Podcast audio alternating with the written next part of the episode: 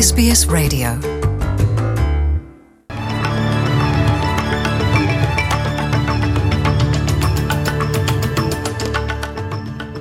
ወደ ዝርዝር ዜናዎቹ ከማለፋችን በፊት ርዕሰ ዜናዎቹን እናስቀድማለን። የታዝማኒያ ፕሪምየር ፒተር ጋትዊን ከፖለቲካ ተሰናበቱ። የኒው ሳውዝ ዌልስ መንግሥት በጎርፍ ለተጎዱ ነዋሪዎች ተጨማሪ የገንዘብ ድጎማ እንደሚያደርግ አስታወቀ። የሚሉት ግንባር ቀደም ርዕሰ ዜናዎቻችን ናቸው። የታዝማኒያ ፕሪምየር ጋትዊን ከፖለቲካ ዓለም ተሰናበቱ።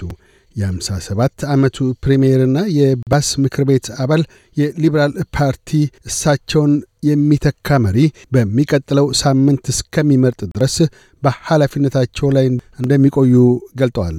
አቶ ጋትዊን ዛሬ ከፖለቲካው ዓለም ለመሰናበት መወሰናቸውን ለጋዜጠኞች ባስታወቁበት ወቅት ውስጣቸው የቀረና እነሆኝ የሚሉት እንደሌለ ተናግረዋል። አክለውም I'm announcing today that I'll be resigning as Premier and as member for BAS. ዛሬ ከፕሪምየርነቴና ከባስ የምክር ቤት አባልነቴ መሰናበቴን አስታውቃለሁ። ከሁሉም በፊት ባለቤቴ ማንዲን፣ ወንድ ልጄ ፊንንና ሴት ልጄን ሚሊን ስለ ድጋፋቸውና ፍቅራቸው አመሰግናለሁ። ይህን ሥራ ለብቻው የተወጣ አንድም ፕሪምየር የለም። ቤተሰቤ በዚህ ረገድ ድጋፋቸው የላቀ ነው።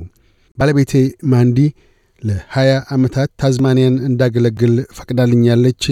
በኒህ ጊዜያት ታላቅ መሥዋዕትንም ከፍላለች። ለዚህም በጣሙን አመሰግናታለሁ ብለዋል። አክለውም ለእኔ ይህ ወቅት በሕይወቴ ውስጥ ሌሎች ነገሮችን የመከወኛው ትክክለኛው ጊዜ ነው በማለት ተናግረዋል። አቶ ጋትዊን አርባ ስድስተኛ ፕሪምየር ሆነው የተተኩት የቀድሞው የታዝማኒያ ፕሪምየር ዊል ሆጅማን የተመረጡበትን የፕሪምየርነት ጊዜ ሳይጨርሱ አጋማሽ ላይ በፈቃዳቸው ከፖለቲካው ዓለም በተሰናበቱበት ወቅት በወርሃ January 2020 ነው። አቶ ጋትዊን ባለፈው ወርሃ May በተካሄደ የክፍለ አገር ምርጫ በድጋሚ ለመመረጥ በቅተዋል። የሌበር ተቃዋሚ ፓርቲ መሪ ሬቤካ ዋይት ለተሰናባቹ ፕሬምየር ለአገልግሎታቸው ምስጋናቸውን አቅርበው በቀጣዩ ሕይወታቸውም ቸር እንዲገጥማቸው መልካም ምኞታቸውን ገልጠዋል። በጎርፍ መጥለቅለቅ ሳቢያ ለሰለባነት የተዳረጉ የሰሜናዊ ኒው ሳውዝ ዌልስ ነዋሪዎች ተጨማሪ የገንዘብ ድጎማ ሊደረግ ነው። የገንዘብ ድጎማው 20 ሺህ ዶላር ሲሆን ድጎማውን ማግኘት የሚችሉት በስምንት አካባቢዎች ነዋሪ ለሆኑና ለንብረቶቻቸው ኢንሹራንስ የሌላቸው ይሆናሉ። የንብረቶቹ ጉዳትም በኒው ሳውዝ ዌልስ ድንገተኛ አደጋ አገልግሎት አማካኝነት እንደሚገመገም ተነግሯል። ይሁንና በጎርፍ የተጎዱ የሊዝሞር ነዋሪዎች የመንግሥት የመልሶ ግንባታ ድጎማ የተወሰኑ ሰዎችን ላይደግፍ እንደሚችል ስጋታቸውን ገልጠዋል። ለንብረቶቻቸው ኢንሹራንስ ያላቸው ግለሰቦች የኢንሹራንስ ግምገማ ሂደቱ ረጅም ጊዜ እንደሚፈጅ ተናግረዋል። በሌላም በኩል ፕሬምየር ዶሚኒክ ፔሮቴ እስካሁን ድረስ መቶ ሺህ ቶን ፍርስራሾች መከላታቸውን አመላክተዋል። ዛሬ ከቀትር በኋላ ብሉ ማውንቴንስ በደረሰው የአፈር መንሸራተት ሳቢያ ሕይወታቸው ካለፉት ሰዎች ውስጥ አንድ አዋቂና አንድ ሕፃን ልጅ መሆናቸውን የኒው ሳውዝ ዌልስ ባለሥልጣናት አስታወቁ። የኒው ሳውዝ ዌልስ አምቡላንስ ተወካይ የሆኑት ስቱዋርት ክላርክ አንዲት ትንሽ ሴት ልጅና አንድ አዋቂ ሴት የመቁሰል አደጋ የደረሰባቸው መሆኑን ገልጠዋል።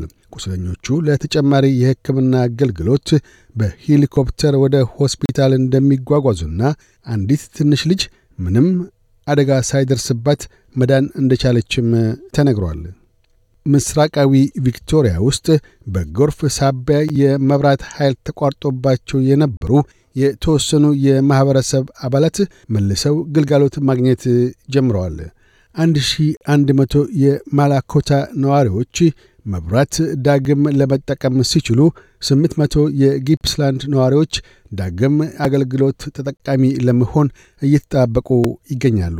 ለነዋሪዎች ፈጣን ግልጋሎት ለመስጠት ከባድ ዝናብና የመንገዶች መዘጋት መሆኑን የኦዝኔት ተጠሪ ካረን ዊንስበሪ ገልጠዋል።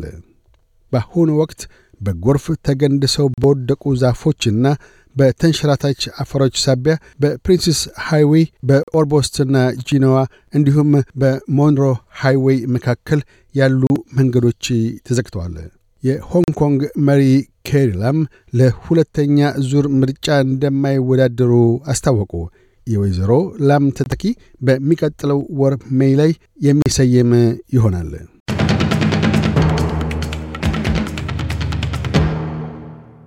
በዚሁ ወደ ውጭ ምንዛሪ ተመን ስናመራ አንድ የአውስትራሊያ ዶላር 67 ዩሮ ሳንቲም ይመነዝራል።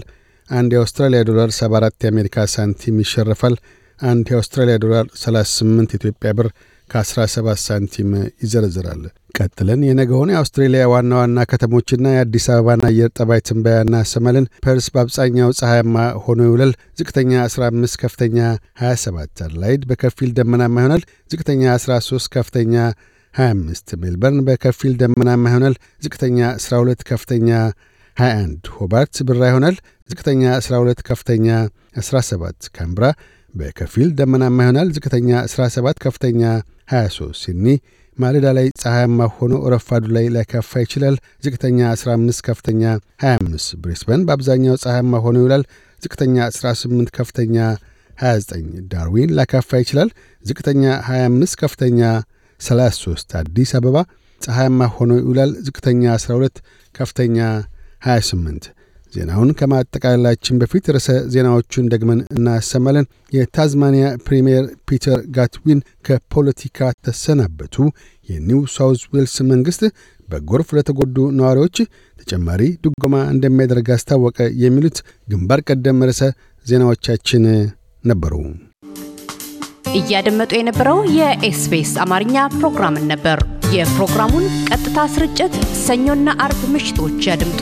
እንዲሁም ድረገጻችንን በመጎብኘት on demand እና በኤስቢኤስ ራዲዮ ሞባይል app ማድመጥ ይችላሉ። ድረገጻችንን SBS dot com dot au Amharic ን ይጎብኙ።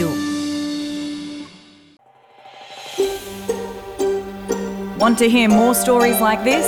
Listen on Apple Podcasts, Google Podcasts, Spotify, or wherever you get your podcasts from.